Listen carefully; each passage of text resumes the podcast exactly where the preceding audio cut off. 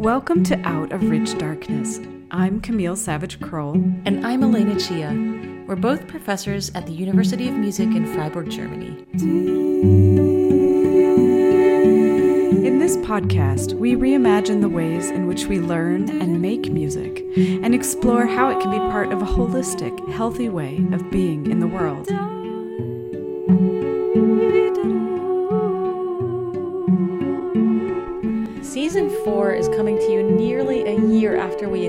Recorded these interviews. What can we say? Life happened. It was a very challenging transition, coming back from being in lockdown and mostly restricted, and finding a way to make music in person while keeping everyone safe. So, a few things slid by the wayside, but we're back and we're excited about this season. We interviewed three of our colleagues from the Music University of Freiburg and it was a great opportunity to hear about their ideas and their lives.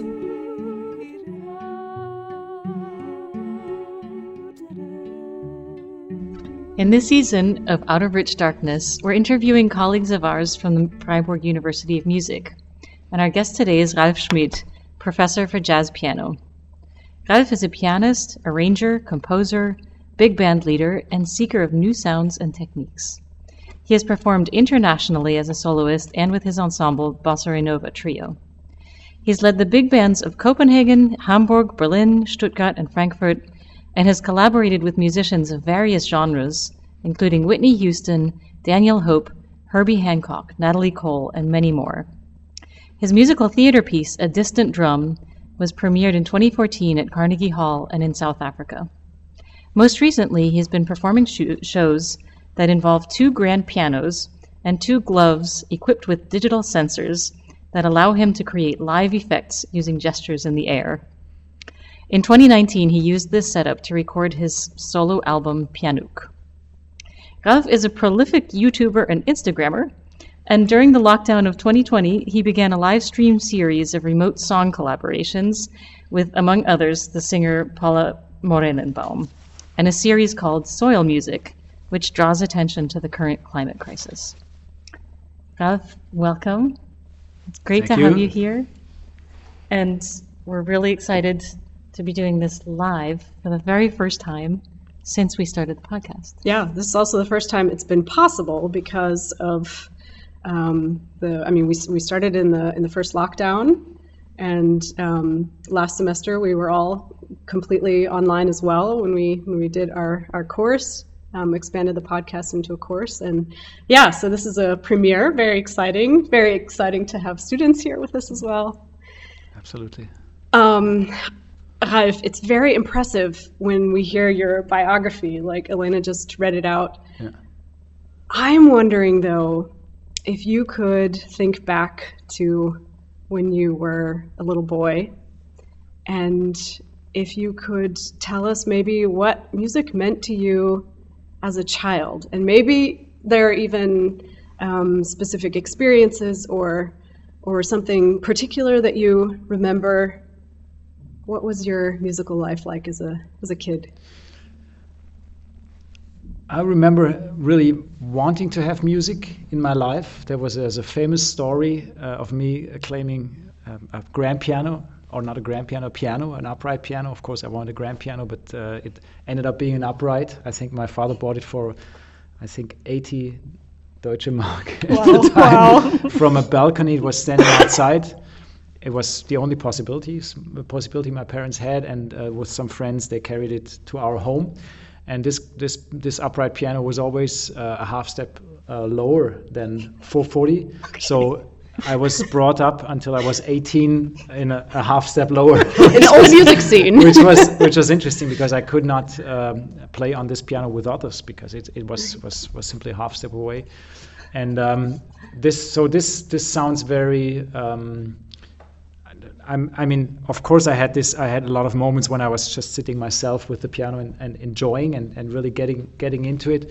But on the other hand, I think the most impressive things that kept me going with music uh, when I was a child were the social moments because uh, we were my family was attached to, to many gatherings, meetings with friends where there was music played. It was very natural that they were starting to play music. My father played, plays the guitar started to sing, and others picked up instruments or, or started to sing, and these were so, so such regular occasions mm-hmm. that I don't remember a single one, but I just remember it was a it was a, a, regular thing going on, and I think this this is probably the most the thing that kept me going with music. And of mm-hmm. course, there were there's a lot of single moments I recall on really being immersed in a, in a, in a musical situation. I remember one one moment especially uh, when I was listen, listening to um, we had a very particular uh, uh, LP collection. Uh, I remember the 32 Beethoven sonatas played by Barenboim, and um, this was something that was really one imp- impressive thing. And there was a jazz collection, a, gr- a, collection of Brazilian music, and I remember listening to a jazz record and listening to the walking bass. And there was something going on bodily with me. And I still remember the feeling. I was lying on the floor, maybe six, seven years old or so, and boom, boom, boom, boom, and I really felt the groove somewhere else than just recognizing, oh, this is a grooving or nice music. It was, it was a, this was a deep experience as a child. Wow. Yeah. And that's something that is beautiful how you explain that because you really see that still in your work today. Mm-hmm. The um, joy that you have making music with other people um, you have this really fantastic solo project right now, but mm-hmm. um, I, I've really noticed when you are sharing your process also through the the pandemic. Um, it's been yeah, it's been really neat to see how you um, how you collaborate with other people. Um, could you maybe talk a little bit about that? What makes a good collaboration for you? Yes, I, I mean this is something I I had to think a lot about when I started to to teach here in this school because you also you you don't just want to raise or help or invite uh, students to to become better soloists, but also to be, become group players or even lead a group, mm-hmm. because this is what we all have to do. We have to somehow, let's call it teaching or or just just somehow leading leading music musical situations. And um, so I've I found out that of course I mean this sounds banal, but it's uh, very important to listen and and uh, we to read the room to see what, what is happening in, in, in, in the room and what is happening in the air. Of course, what what, what, what sound is is there, and then and then trying to to bring something in that, that, that makes sense according to you. But it's also very important, I found out, to change the role very quickly between a, a, a simple sailor and a, and a captain. because you have to be a captain sometimes, otherwise, it doesn't work. Mm-hmm. I think it's not everybody's equal in an ensemble situation, even not in a duo situation. There are captain roles and really servant roles, I would say. And to switch this and to to make it on a fine scale, to be a little bit the captain or the second captain, and then whatever you know. I think this is the the beauty of of, of ensemble uh, of, of playing together. And the bigger the ensemble becomes, I think the less democratic it can be. Mm-hmm. This is what I found out. Mm-hmm. I'm sorry to say, but but it's very difficult. You have to play really a long time if you're a big ensemble, uh, and you don't want to have uh, some kind of leading person involved. Mm-hmm. Mm-hmm. Is that something that you talk about with your musical partners before you start a collaboration? Like who's going to steer things or or is it something that you just you talked about reading the room is it something that you you notice a certain dynamic now I need to take responsibility or now I'm giving it up? Yeah. How does that work for you? It completely depends on the situation. If you enter a, a, a let's say a radio ensemble rehearsal, if it's a choir or a big band, Monday morning at 10 you don't talk about who's leading the no. thing because you, you don't want to talk about these things because they are set right. and if you're the chief conductor you can you can do this mm-hmm. but maybe it's uh, in the evening in the in the bar or so but uh, but in other situations yes it's sometimes it's very important to define roles and it's it's it's wonderful to talk especially if you have long time collaborators mm-hmm. and you can really get deeper into into into these into these roles and think about yourself what what you want to bring out in that in that musical moment and how much the other one lets you bring that out and and all that. It's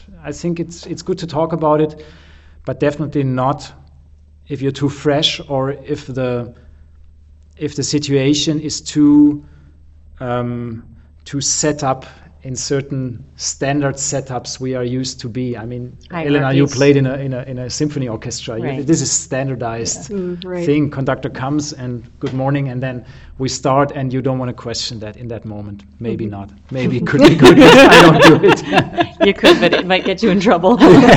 Deeply in trouble. But do you think that's something that also can happen on a, a on an unspoken basis, where with people that you really know very well, it just becomes clear. Okay, now I'm taking over. I'm the captain for a while, and now I'm I'm really I'm giving up the lead, like during performance. Totally, totally. And I think there's even a, a third um, thing happening there. I mean, you're you're in a social situation from a duo upwards, but you're also in another situation because giving up control can also be done on another level because you can just leave the thing and when you mm-hmm. go on stage or when you when you start to to, to rehearse something you can just let it go and let go of of of expectations. I mean, you still have to follow what you what you do, but it's a different thing if you if you really want to cut through the thing and, and, and really and really do what you intended to do and not being ready to give up your will in that moment. And I think that's a third relation mm, that's ongoing. yeah. And this is something I, I I took me years or decades to discover this. Okay, so if I if I understand what you mean is you go out with a certain intention, and and either you decide this is what I'm going to do no matter what happens, Yes. or you have this intention and it remains flexible depending on what happens with the others. Is that is that what you're saying? No, it's. I think it's more. Um, if you get into a situation, I think it's very good to have an artistic vision for that situation or an artistic plan for that situation. It's very good to to stay true to it, because it's something that it's not to be compromised. It's it's very dangerous if you're in a certain situation and and you think, oh, my audience, I think they don't like it. They're so quiet. Uh, let me do do this less, whatever, less complicated. I mean, maybe it has something to it, but it's not not not what I mean. It's more let the situation go. If you if you if you start to play mm-hmm. music or if you start to rehearse music, there are things happening that are unexpected mm-hmm. for sure, and mm-hmm. sometimes these things can make your music, and to let them in is oftentimes what this is what I experienced more important than what you intended to do. And it's it's a fine line between that and giving up an artistic vision or giving up the plan that you made, of course. And you can have a very clear plan. You can have a, a plan of ten minutes rehearsing this, then talking to this uh, person about the drum solo, and then then going on. This this plan you can follow, but but maybe the drummer has something completely different in mind, and you think, oh, this is what I never want to hear, and, and then and then you maybe keep it because it's it's something other something else comes comes out of it. But I think I think I get it now, because I think um, it seems like you're saying if if you notice some kind of vibes from the audience that make you feel insecure, make you abandon your artistic integrity, that's what you don't want to do, right? In a way, not. I mean, it's it's hard to play a full evening. Beside, I mean, not not aiming at your audience. Of course, it's it's about it's about trying to to get into communication. But I think it's it's the it's the question of of how how commercial, how approachable you want to be, and and I mm-hmm. think it's it's something you don't want to think about too much. I think you want to think more about what you mm-hmm. Want to bring out of yourself. It's such a fine line, isn't it? Yeah, it is. I mean, that's a um, you when you say communicating with the audience, you you always get vibes from the audience, right? You always Yeah. pick up on on what's going on there to a certain extent, and I think it is such a fine line to to know what it is that only you can give in that moment, right? And uh, and and to distinguish that from the negative voice that will tell you, uh, "I think it's all crap. you should stop doing what you're Yeah. doing." Totally. Um, do you have a, a technique for navigating that, or is it just one evening it's like this and another evening it's like that? I think it's what you just said. I mean, you you cannot force it, and I, I think the the best example is the second night, the typical second night thing. You did something; it doesn't have to be a premiere, but you had a, a great experience with something that worked, and then you try to repeat it the next night or in the next teaching situation. It could be the same thing, and you try to apply it again. And I, I, am sure it won't work because it's it's the magic of something that was just just there in that mm-hmm. moment. And um, so I I don't have. I, I try not to have too many expectations. And of mm-hmm. course, there are these nights when you have a really special concert and you know this and this person is in the audience and you want to impress. This is something is hard to get around. I and i still have it and i try to get rid of it. I'm trying to somehow meditate it away or try to to to stay with the music or i mean there's tons of techniques mm-hmm. but it's still very hard. And i think the worst um, let's say mistakes or sometimes also technical things you know a cable is not working and you have a mm-hmm. you have a noise or it, things just don't work or you have a bad piano or so they happen exactly that night for yeah. sure yeah. that person is in the audience because he wanted right yeah. how do you deal with those situations where things go wrong um, if I may, I remember being in a concert where you had a technical malfunction, and yeah. I was really amazed at how how cool and in the moment you at least outwardly appeared to be yeah. and just i mean i think maybe everyone assumes with these technical gloves that you have that it's new technology and things of course are still in sort of a testing phase yeah. and and everybody just kind of goes with it but you manage somehow to to readjust and get things going again and yeah. then without without losing the um, without losing the attention and the the atmosphere that you had created just mm-hmm. because you stayed you stayed somehow in your vibe but mm-hmm. it wasn't it also wasn't this like i'm super cool and i have everything under control you just kind of gave us a little bit of a, a peek into what was going on mm-hmm and it was clear you were still focused on the music and you had to adjust the technical stuff but but how do you do that i mean that would that would really bring some people I mean, first there. of all, I think it's very beneficial if you do this for many years, playing music on stage. I think right. then you you are just used to these situations more and more. I think if this happens to you at, at 24,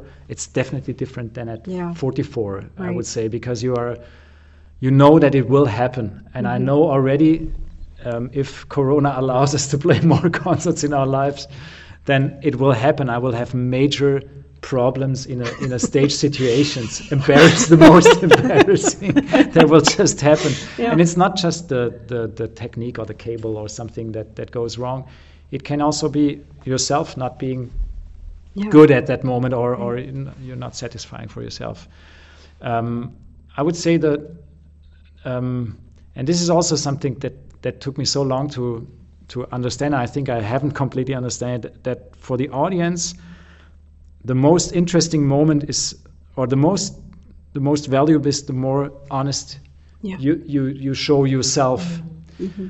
and and of course, and, and it has to do. I mean, this is, is like a fashion word now, vulnerability, but it's it's a it's it's the key to so many things happening around you. If you mm-hmm. if you if you stay per, if you try to stay perfect, it it, it, it won't work, mm-hmm. and people will sense it. If you look at these shows that are just too perfect, they not don't touch me. But mm-hmm. if somebody really admits or you see how it's done, mm-hmm.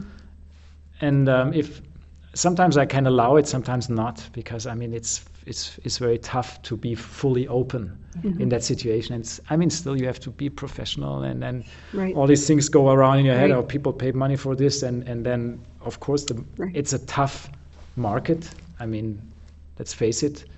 So you think immediately about values and, and, and all these things, especially after the concert. Maybe not in between when it's completely complicated and you need to want to are in resolve mode. You just mm-hmm. think, how can I resolve mm-hmm. this quickly? But but then after the concert, you it's really hard to get rid of it mm-hmm. immediately. But mm-hmm. yeah. I, I actually loved that moment, and also in, when I think about other concerts I've been to where things have not gone quite right, where I've noticed that the artist kind of lets me in for a second on what they're what they're processing in that moment. Um, I I feel a sense of like hyper alertness when that happens, um, and you realize that you're experiencing something that is is only in this moment, um, and that is something that's so special and amazing about live music. So, um, Totally. yeah, I think a call to everyone to just realize that those are can those moments when things don't go right can Yeah. also be an opportunity um, for your audience to maybe even experience something that they wouldn't have otherwise. Totally. Yeah. Yeah. I, there was one moment when I when I when it got kind of a um, a certification, and it, it was um, a couple of years ago. I went to Baden-Baden to see the Berlin Philharmonic, and Rattle was conducting. There was- it was, I think, Ninth Symphony. It was like big, big, and and and there was a moment. It was a long concert. And I think they had played nights and nights before, and the orchestra was falling in a certain moment, was falling apart rhythmically. It was very obvious. I mean, it's the Berlin Philharmonic. They're amazing. The best. And you could see that that even Simon Rattle himself felt it, and he really had to fight for some moments. And it was interesting because this moment stick to me much more than the other beautiful stuff that had happened because the performance was great and it was was a mm-hmm. wonderful concert and and Im- impressive soloists within the, within the concert. It was there were so many impressive moments, but I remember that, and it was so. It was So human, right? yes, it was very human, Yeah. and the music in that moment was really good. That was the interesting thing. It was not perfect. You would not Right. press it on a vinyl, but Uh-huh. it was good music. Yeah. Well, they used to press that on vinyl. That's true. yeah. Right. But um, speaking of technology, of course, there's always there's also the advantage to all the technology that you have, which is the innovation that you've been able to create in your music. And um, I'm wondering, what came first in your process? Was it the um, the availability of this technology, and then you deciding to integrate that into your music, or did you notice a desire to do something that required this extra technology, and you went looking for it? I'm, I had the the. I think my desire came from somewhere else. It, it was um, uh, the desire to to combine two things that are very essential to me, and one is piano playing, or thing, uh, music, uh, things in music, uh, essential things in music, and the other one is uh, writing music for for big ensembles. It's just something I love to do, and and um, I studied a lot of techniques in, in, in writing to get the most colors out of a, a large ensemble situation, and I love I love to work with that. So I tried to combine at a certain point, and I, I realized that years later that that was the desire to do to, to combine the search for color for new color in the piano. Um, so I had a phase, a certain phase when I was starting with this uh, all John Cage related stuff, and even more. I didn't only use the stuff he used. I, I used more um, more toys to to bring the piano to make this piano sound nicer. But then I realized it's it was the um, it was, it was maybe around 2004 2000, 2006 when i realized wow it's the electronic it's a digital age already. I have to use electronics to create more sound. It's it doesn't make sense to, to give it up to the djs and guitarists to, to really have heavy electronics on stage. And this is how i started. And then some for some tools or or things that I even gave up later because they were not, not working or some some stay with me. I was really fighting to, to get them in certain things that the guitar um, uh, taught me to do because the guitarists they have decades they are decades ahead in that getting more colors to Yeah. their instruments uh, from the pianist the piano has stayed always the same. It's a, it's a it's a great instrument but it, it, it needs some it needs some renovation some movement. And um, and others just came to me uh, unexpectedly. For example the gloves were recommended uh, by um, a, a composer from Leipzig uh, uh, Fabian Russ. He works a lot for, at the Radialsystem in Berlin.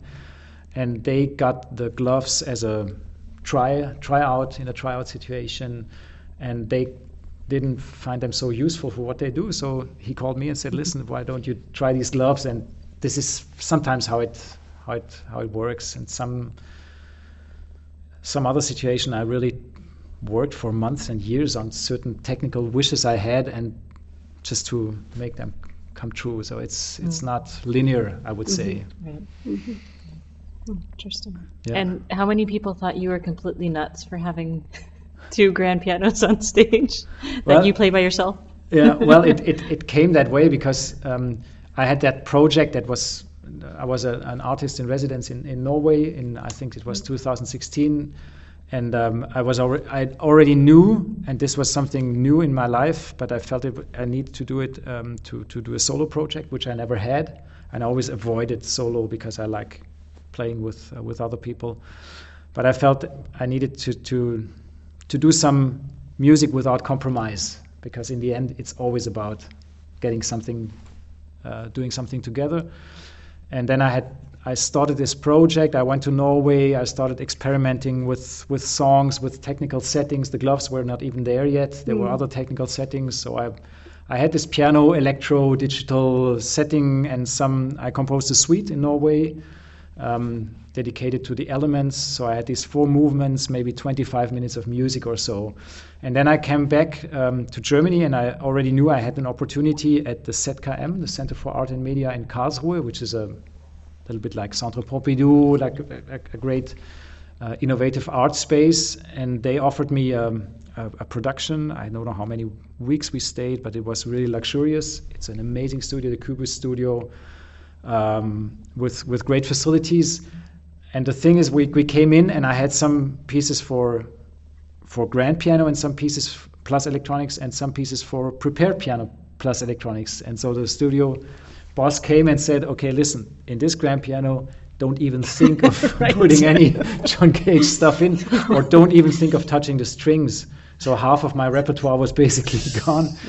and then, but there was this other piano, and so it ended up. So my uh, the light artist I was working with, Pietro, said, "Oh, why don't you use two grand pianos?" I said, "No, it's impossible." and so this is opening up for something. Ah, so it was the light artist. Yes. That's so half an hour later, I was Ah. between these pianos. I said, "No, this is something it's impossible to do," and then I ended up doing it. It, it, was beautiful. Well, that's a really great example of what can happen when we collaborate with people who are not musicians. Exactly. Something we Yeah. talk about a lot. Yeah, interesting. well, can you tell us a little bit about what you're working on now? You've been putting a lot of teasers on social media, and um, I think it sounds really exciting. Um, I don't know how much you want to say, but um, Yeah, I can say something about it. Um, of course, um, the the next level after doing going solo, um, as you as you said before, uh, was going on in collaborations, various collaborations. I did it also in in some concerts, but of course, I started the collaborations in uh, in my podcast that started in, in Corona times, where I invited guests.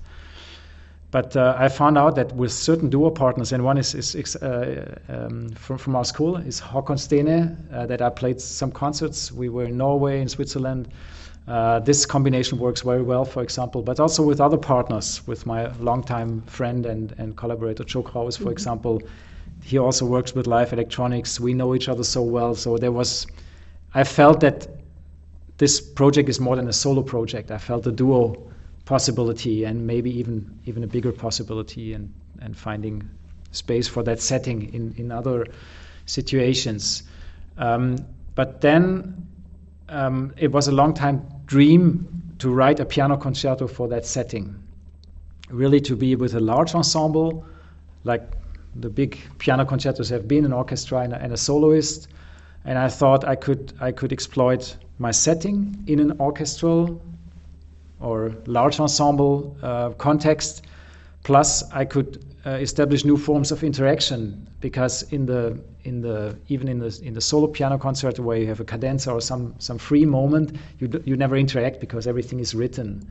So I, I started to get interested in ensembles that could that have the poss- possibilities to interact, and then. Um, uh, Martina Taubenberger, who, who runs a great festival in Munich, um, a festival out of the box, she knew about that and we talked about that and and she said I, the next moment the next possibility i have i will commission you a, a, a, piano concerto. And now it worked out.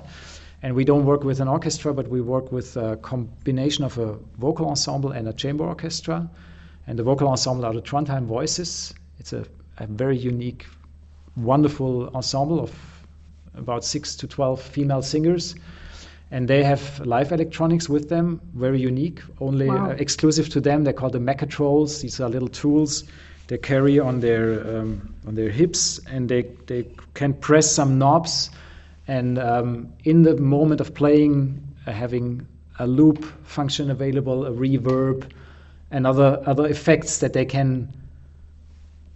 Uh, put in and, and put out and, and can use and they create create I mean the Nordic sound of course is is already amazing but they do it with live electronics. Mm. So they are they are they are just it's a unique sound mm. they can offer but they can be interactive. That was mm. interesting. And there's a chamber orchestra from Stockholm the U Modernt also very open-minded and a great orchestra um, and I wrote this piano concerto it's done I finished it a week ago wow, congratulations. Yes, yes, and Elena wrote lyrics for it. Yes, In a surprise turn of events. yes, a turn of events. Yes, yes.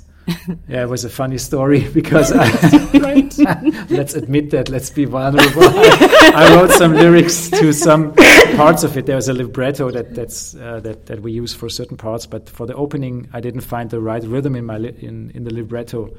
So I, I wrote some lyrics and I sent them uh, to Camille and Elena.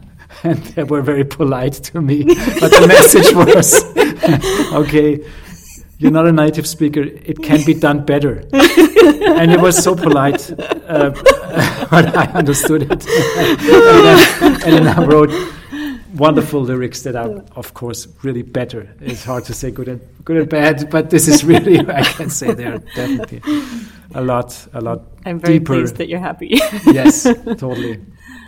And um, and I got a sneak peek into the score, which looks amazing. Yeah. So that's very exciting too. yes, Yeah, so that this piece is done. really cool. Yeah. And yeah, it's hard to hard to say, but probably there will be a, a, a problem this winter. We are approaching it, and we don't know it yet, but it, it feels like because I got in the last four days I got pra- basically cancelled my whole winter. wow. I was meant to uh, planning to go to Austria next next Friday, and three weeks later mm, again, and this was cancelled immediately, mm-hmm. and all the other stuff too. And mm-hmm. Munich, we are still waiting a little bit, but things don't look good at the moment. Mm. It's close to Austria. Yes, and Yeah. but we will, if maybe we do it in January, Yeah. or maybe we just po- postpone it to a to a later date. Mm. It so- will. It will happen. Yes, it will happen. Yeah. Yeah. Definitely. yeah. Wow. Yes. Well, I'd like to maybe change gears for just a second, and then we'll see if we have any questions from our audience. Um, Ralf, I know that you care deeply about things other than music, and one of them is the climate. Exactly. Um, can you tell us how do music and climate come together for you? Well, it's on different levels. I think, in a in a way, if you think music as a universal force, it it's very it's very clear that it has to do with everything. So it affects affects you, and we have we are in a in a dramatic situation, I would say, and um, of course we are all affected as human beings from it, and uh, it it reflects in the music first of all, and then. Um, so I think the music changes definitely. Uh, it doesn't have to be super concrete. Not every piece of music now has to be about the climate change or reflected in uh, in words or in lyrics or in in the in the making of it. But um, it's it's still. I mean, music is a is a is a mirror of the of the present, and this is very present in our heads. And I think if we are if we have open sensors for the world around us, it will it will come back through the music that is produced today. I think. Um, and on the other on the other hand, I think music can play a big role in it because I think um, musicians can be. Um, I mean, artists can can walk in the avant-garde um, mode, and they can they can just they can it's hard. It's hard to say for me in English. They can they can walk ahead. They get they can they can really project things that are in the future. This is something I think that an artist could be capable of doing. Some artists maybe they have other other tasks to do, but it's it's a possibility that we really predict what's going to happen and, and and find solutions. And this is one thing that we are maybe trained to be sensitive enough to feel that there's something coming and we have to look for solutions. And the other thing is we are trained to be creative hopefully. Mm-hmm. Mm-hmm. This is one of my of my concerns also in a school like this mm-hmm. that we really train people and these people train the next generation to really be creators because I think we really need to be massively creative to resolve this. We need to be massively sensitive, uh, communicative, and creative to resolve that. And I think this is all a musician can have, mm-hmm. ideally. Mm-hmm. That's beautiful. So that's that's mm-hmm. how I see it. yeah, yeah. It doesn't make it better necessarily because it's still there, but it might be a, an Yeah. angle. Yeah, so it's a, a way of going through the world and, and letting what is happening in the world affect you as an artist, mm-hmm. not shutting it out, and then being open to possibilities of creating maybe ways of being in the future, being a part of, of that. Totally. I mean, there were so many opportunities already. I was surprised of, of how many activist scenarios there are mm-hmm. where music makes the thing. Mm-hmm. It's not just an add-on. It's not just like a nice, Nice poster or yeah. a cool sticker or something or, a, or the best post on Facebook or so. It can be really the essential thing Yeah. uh, f- for the for small and big things. So of course I'm trying to help here. Uh, I never played at a at a big um, one of these uh, Fridays for Future events or so, but but um, I was always involved a little bit in this situation and try to uh, try to help here and there, at not not only for big big events but also small actions to be taken. So this is something that that is interesting. And then uh, I mean you know it because we did this together. Uh, we started together a group at the school. Uh, in the beginning, we really protested heavily and took a day off, or at least a morning off, to discuss about it. Not playing music or practicing, but meeting and, and, and learning about how we can react to it. Right. And I think that was powerful because we are an academic institution, Yeah. and we uh, we should have the power to reflect this on a deeper level and really learn on a deep level. Right. Right. Yeah, I mean, this course was also um, born out of that initiative and Yeah. and a need to have um, what I do in the Hochschule um, be be anchored in what I believe and in what I feel strongly about, and um, and making art and educating and being aware of our world and of, of other people, um, I, I felt I needed to integrate that more. So even though the climate is not the only focus in this in this course, um, this was actually the podcast and this um, were were sort of things that that were born out of that. So um, yeah, it's it's interesting to see where the roots go and where maybe new branches and, and leaves will, will form and and who knows what you guys are going to do um, i'm looking at, at students um, there are already some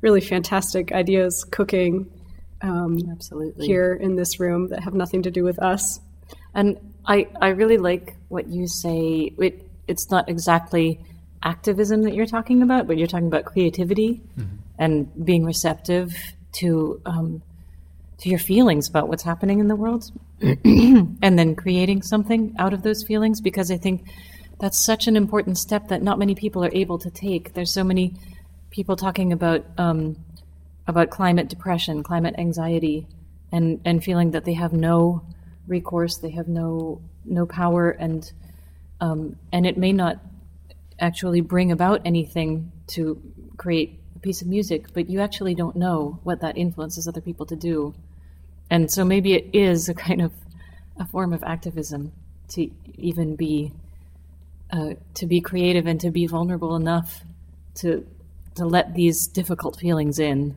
and use them to to produce something that can that can activate people's hearts Totally. to do And- something. And I want to add to that that the experience of creative process is is very important.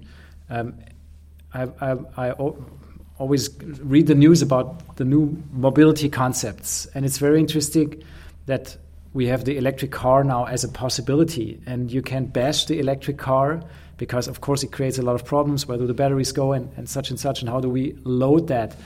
Um, and and there are for other solutions there's also up um, positive and negative um, feedback. But I, from what I experience in the creative process, that it's not the first idea that brings you somewhere. So Yeah. I, sometimes I think people calm down, let these guys do the electro car 3.0 or mm-hmm. mm-hmm. 4.0 mm-hmm. or 4.5 and then we can look at something. You don't you will not be successful with 1.0 i mean i was never.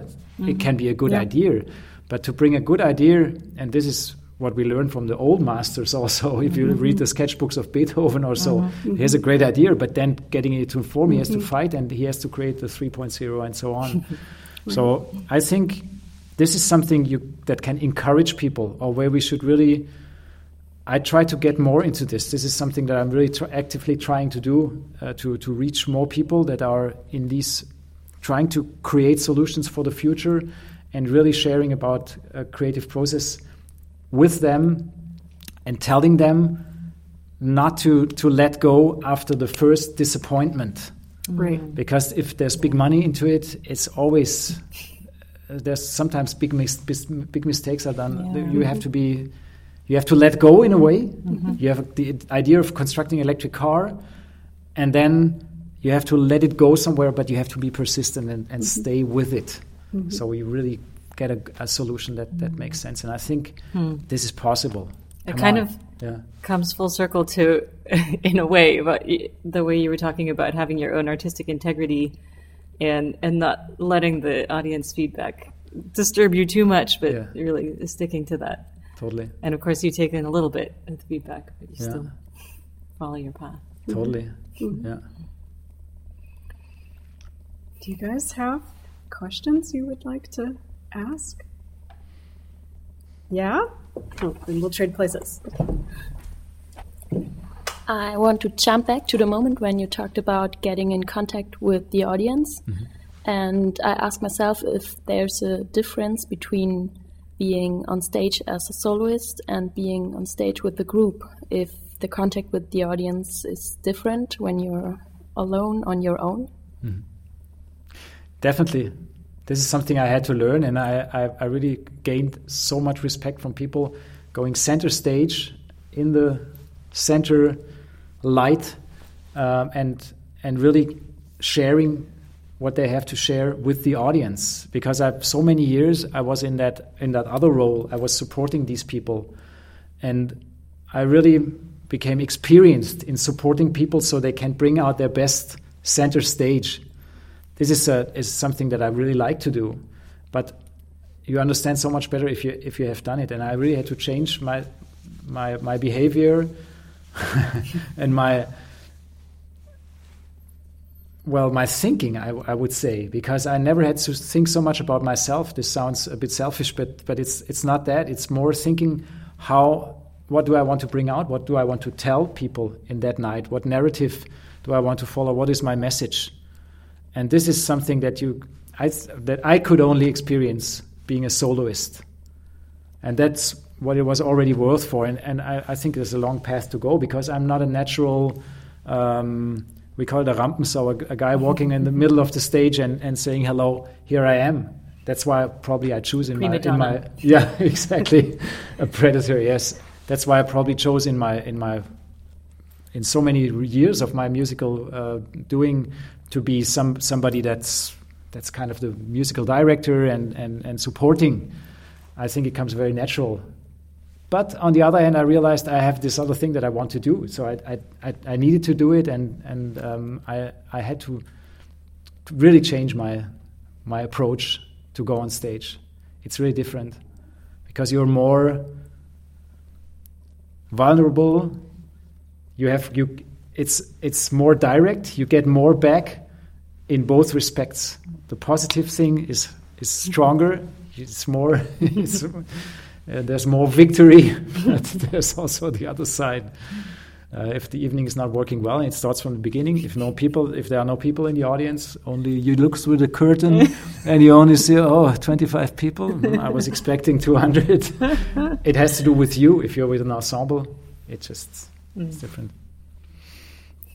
Thank you. Anyone else?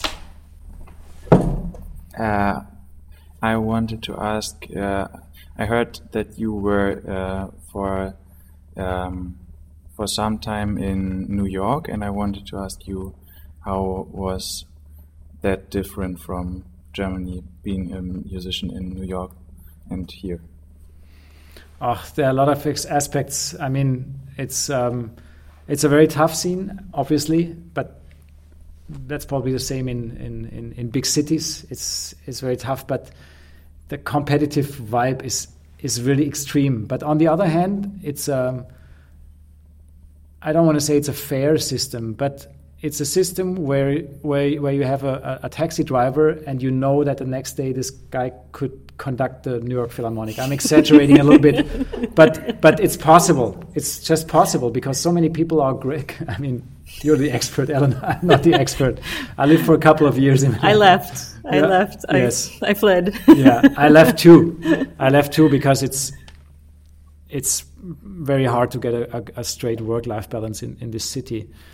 But um, there was there's one quote that I really like uh, when you when, and this is what I can completely uh, relate to uh, when you when when I entered especially Manhattan and I I went out of in, in into Manhattan a lot of times because I had a family already so I had to make some money so sometimes I was flying to Europe or somewhere else just to to, to play gigs and then com- coming back home to Manhattan where, where, where they lived. Um, so whenever I entered the city, I felt a, a, an, an, electricity. I felt a, a, really, I was really vibrating bodily, I would say, when I was there. And of course, it, it's exciting to be in Manhattan, especially in the in the 90s. It was it was a magic time to me. I think some people say the 70s or 80s were. We were there at the same time. Yes, I didn't know that. Yeah. no, it had an amazing energy, and of course, I I learned a lot about music. It's it's uh, it's a great place to learn about music, to um, to get into a lot of scenes, to really be. Ex- um, uh, well, you're exposed very quickly to scenes because people they think ah interesting this German guy let's let's take him for something and uh, this is very open it's much easier to get into networks it was my feeling maybe it was it was a coincidence but I felt that I was getting into it very quickly but then delivering was on another level than in Germany definitely to deliver something there and even a lead sheet or something some, something very simple or a, a simple solo on a, on a on a tune or so you really had to deliver high level Otherwise, you could immediately sense the reaction. You would not be called anymore. And I think it's easy to get in in a way, but it's easy to, to be dropped out. But it was, I mean, the energy, um, sometimes I cannot believe that we are thinking of going back to the US for a while because we, we our kids are go, gone soon. So in, in, in, one or two years, we have the possibilities of, of going abroad, and we are thinking of going to the West Coast for a while because we love the West Coast and especially San Francisco. But sometimes when I look at the US, I'm so shocked. But anytime I enter the country and I meet the people, the dear people, I love this this country and I, I love New York. May it be rude and, and, and everything. I, am just a big fan of it. But looking on it to it from the outside, it, it, it just makes me worry a lot because it's it's a, a, country in a deep crisis, I would say. So it was different back then, and I had a, I had a, a very positive view about it when I came there. So maybe this made my experience there. I was really craving to go there. Thank you. well, we should probably wrap this up a little bit. Yeah, I think I only have one more question. Do you? Go for it. Okay. It actually maybe connects to the last question because you just mentioned um, crisis mm-hmm. and um, you were speaking about the U.S., but um, there are crises of many kinds going on in the world right now, and I feel like this pandemic has also magnified a lot of things that were already happening, um, and now we we see them maybe even more clearly. Maybe because we've been at home and had a lot of time to think about it. Um, I'm not entirely sure, but my last question to you would be: when you reflect on the last one and a half years, coming up on two years um, since this pandemic started, um, what would you say that you personally have learned in this time, or or how have you changed?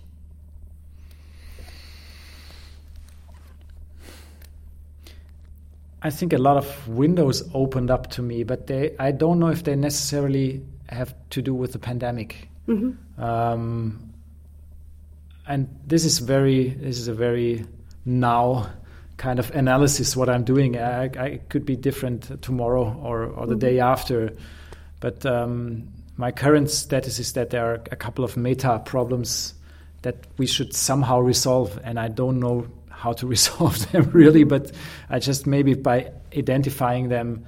Um, we could we could approach them in a way, and I think this the, as you mentioned, sitting home, sitting at home, and really re-reflecting on what you want to do. What how is how is how is my life? How can a crisis like this happen? Uh, of course, there are a lot of reasons, um, but but let's.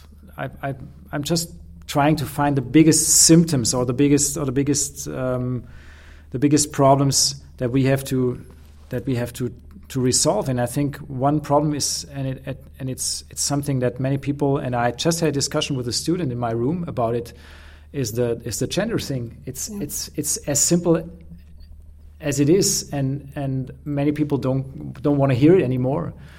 But I think it is a huge problem that that uh, that we need more equality in uh, in in the in the institutions that really have power to change things. This is a it's a it's a, an enormous thing, and it might sound already past or not the hippest thing, but it is something that that needs really to be taken seriously. I think this is a, a mm-hmm. meta solution for so many things because I think the balance will, if we achieve balance in uh, certain in certain situations, these institutions or or, or um, groups can really develop something that that leads to mm. to heal. Yeah. Um, and same thing. Um, well, everything in, in, in the diversity um, field is is very very important. I just discovered that the gender issue is such a, a crucial thing, and of mm-hmm. course, uh, mm-hmm. it's terrible what happens in regards to to racism, all, all these things. Um, and it will also will also play a crucial role. So this is one thing, and the other thing that it has a lot, a lot to do with my artistic um, my artistic goals.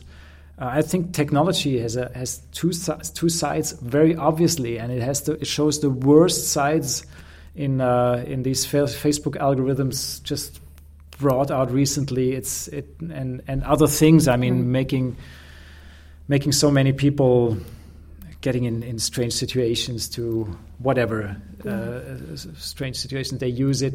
Um, but on the other hand, I think technology is, is, is one of the keys because we are so mm-hmm. many people in the world now. It, mm-hmm. It's impossible to resolve uh, feeding these people, transporting these people, commu- having these people communicate without technology. So the, the key will be to really define and explore the good sides of technology. And yeah. I think if you downscale this to my project, I think it's it's sometimes it's it feels very silly to me to put on data gloves and to play music because I can I can play a piano without data gloves and it, it will work in, in 50 years and in 500 years probably if we still exist then and sometimes i think oh, what am i doing here it's it's it's very silly and have all the cables with me have a suitcase and then things don't work you know and you know how it is um, and sometimes we could just throw the laptop out of the window because we, we just yeah. it just doesn't bring us anywhere. We think it would be so much simpler if I just had a pencil and a piece of paper, but then we realize that it's it's it's imp- just important to have it, and it's there's no way back in a way. Right.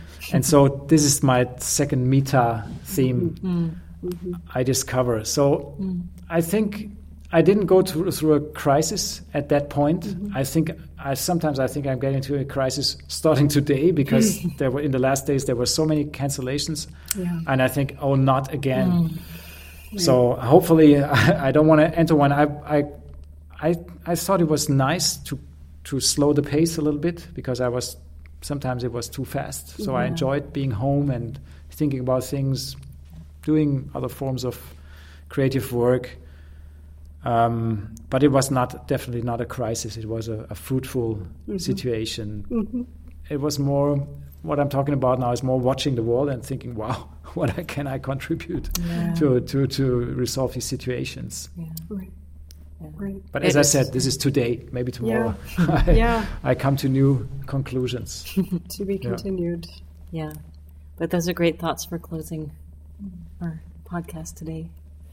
Thank you so much. Yeah. You're thank so you. welcome. Such a pleasure to do this live. Yes, yeah, amazing. Yes. absolutely. And thank you to our students who joined us. Thank you for listening to Out of Rich Darkness. If you've enjoyed this episode, please take the time to leave us a review so that more people can find us. You can help us grow our community of positive change by engaging with us. What's on your mind? Who should we talk to next? We'd love to hear from you on social media.